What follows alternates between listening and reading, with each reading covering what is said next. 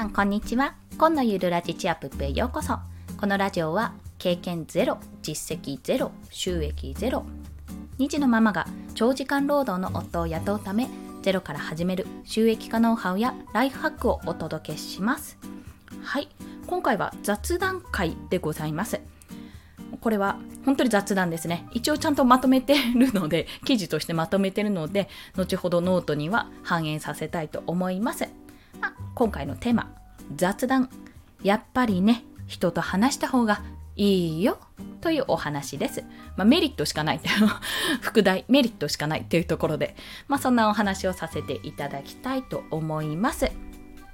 まあ、なんでこんなお話をしてるかというと、まあ、これサロン内のオンラインサロン内のラジオでお話ししたからなんですけどもちょっとねオーナーさん周平さんですね。ポッドキャストラボ通称 P ラボ。音声配信特化型のオンラインサロンなんですがそちらのオーナーの周平さんボイシーパーソナリティでもある周平さんと、まあ、お話しして周平さん以外のサロンのメンバーの方ともねもうたくさんお話をさせていただいたんですけども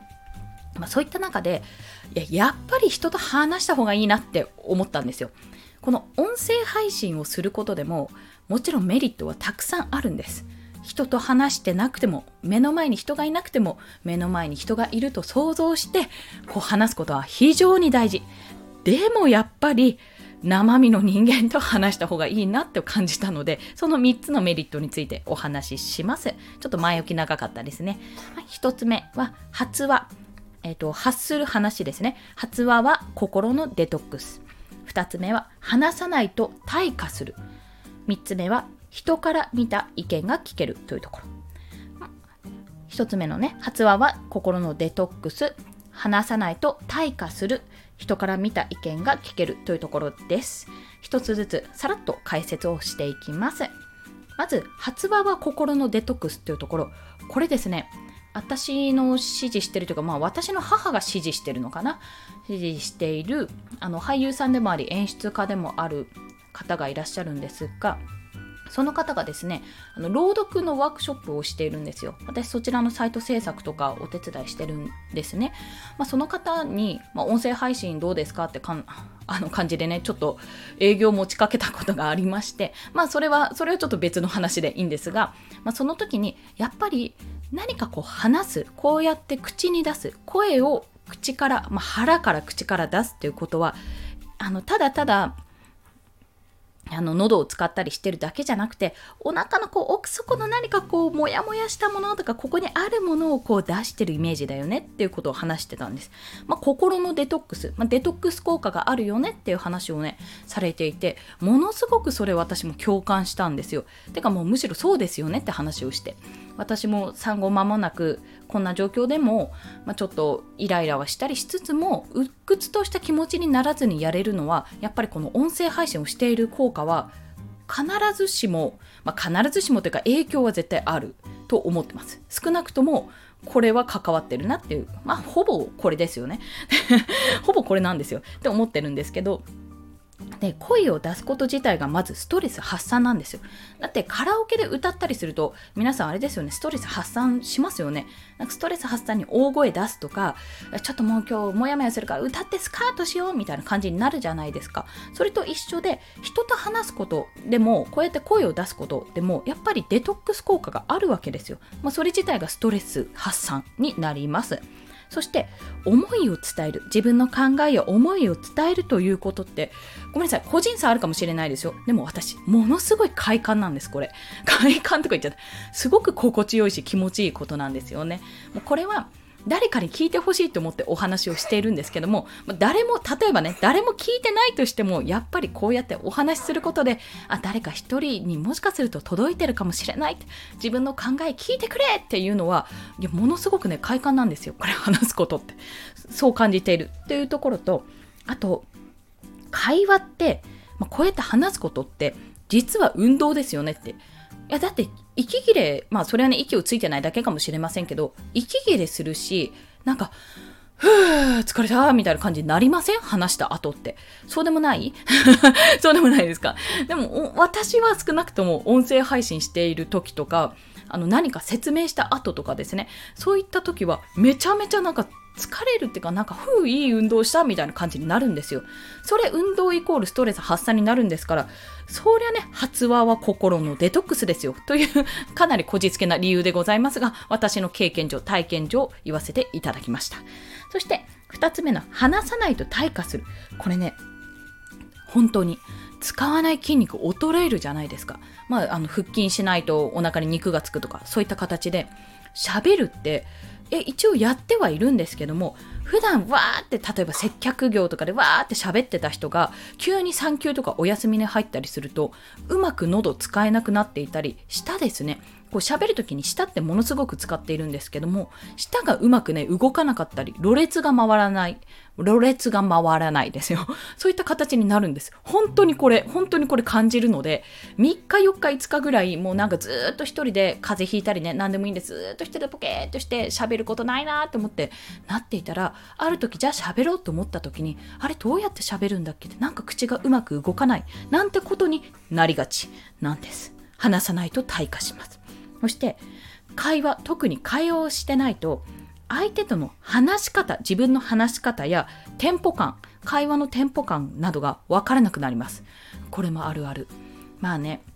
楽器演奏してたり合奏とかねしてる方はね分かると思うんですけど久々に練習行ったりこうブランク空いた中でねじゃあ合奏しようって入った時に周りに合わせるのめちゃめちゃ難しいんです。その感覚周りのこう式なんていうのかなメトロノームとかで一定のテンポを刻んでいるならまあそれに合わせりゃいいんですけど指揮者の指揮とか周りのがどういうノリでやってるかって合わせるのめちゃめちゃ難しいんですよ。あのブランク空くと。まあそういった話です。さっぱりとそういった話。で、また会話に関してはこれ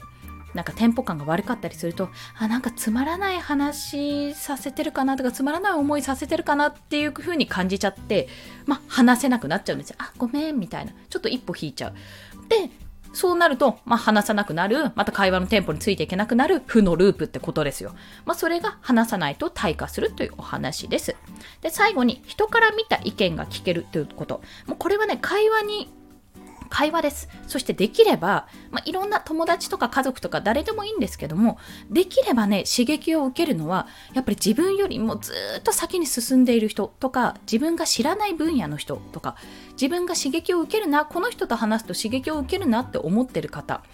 まあ、知らない人とかもそうですよ。そういった方と話すのがまず一番いい。そして、まあ、人から見た意見が聞けるというのは、まあ私脳内で会話するんですね。シミュレーションみたいな感じで。脳内会話。まあ夢でも話したりしてるんで、まあ、そういったことはあるんですけども、喋ってるんですけども、頭の中では。でもやっぱりそれって自分の記憶とか想像内だけなんですよね。想像した範囲内だけの会話なので、まあ、自分の考えから逸脱しないわけですよ。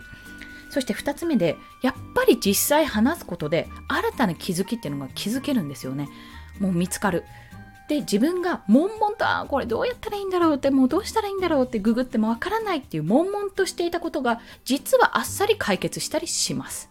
そうそれがね人と話す時のすごいところなんですね特に自分と全然あの生き方も何も違うとかもう性別だけでもだいぶ考え変わりますよ。女性男性でも変わりますし、年代とか年齢とかでも変わりますし、住んでる場所とかやってること、仕事、まあ、環境自体でね、だいぶ考え方は変わりますよ。そんな人と話すことで、あ、もやもやもやってことがパーンと抜けるわけですよ。え、あ、そんな簡単に？あっさり？みたいな。そんなね、新しい気づきがあるんです。まあ、それって一方的にね、 Voicy みたいに、それこそ周平さんは Voicy やってるので、 Voicy で一方的に聞くのももちろん新しい気づきはあります。けど、会話することによって、やっぱり今そこで悩んでいたことや、今そこで新しく気づくこと。前にもこんな話してたなと思ってても違う角度からの話でその話につながってあこうつながるんだっていうそのつながりも感じることができる。そういった新たな気づきが得られる。この人から見た意見が聞けるってことはそれがなんかあんまり聞きたくなかったのになんか自分の思いと違うな考えと違うなっていう意見だとしてもそっちの方向から来るんだっていう意識が持てるんですよ。それもねすごくいい刺激。ということであの、すごい熱弁しちゃったんですけども、今回、やっぱりね、人と話した方がいいよっていうお話でしたが、そのメリット、3つのメリットは、1つ目、発話は心のデトックス。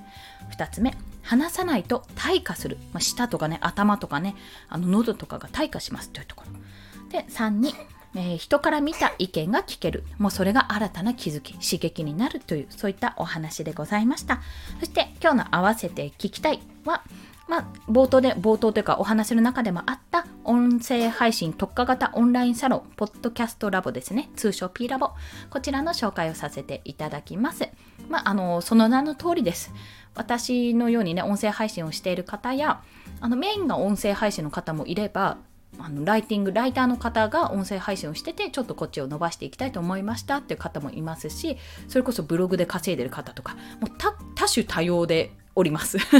そんな方がね、ゾロ、数十人いらっしゃるんですよね。で、そんな人たちとね、お話ししたり、まあ、こうやって雑談ラジオで話すこともできますし、日々、音声配信、こうやって更新しましたっていうね、情報も得られたりして、いろんな気づきを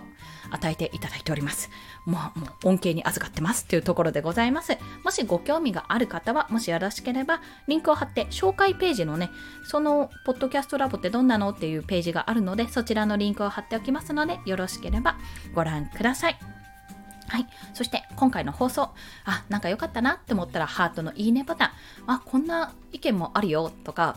ちょっとこういうのはどうですかっていうようなね、何かしらコメント、一言とかございましたら、コメント欄、もしくは Twitter の DM などでね、お知らせいただけると、泣いて跳ねて喜びます。はい。それでは、今日もお聴きくださりありがとうございました。素敵な一日をお過ごしください。コンでした。では、また。